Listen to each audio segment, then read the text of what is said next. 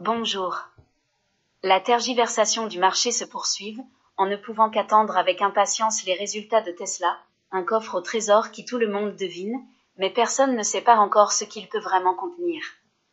Elon Musk a une fois de plus réussi à surprendre le marché avec des bénéfices croissants et des chiffres largement plus élevés que prévu. Tout ce qui brille n'est pas de l'or, mais surtout pour le secteur de la technologie, un cauchemar imminent s'est dissipé.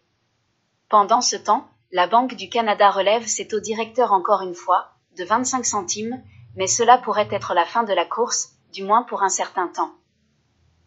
Bonne journée et rendez-vous sur notre site easytradeunionfinance.it.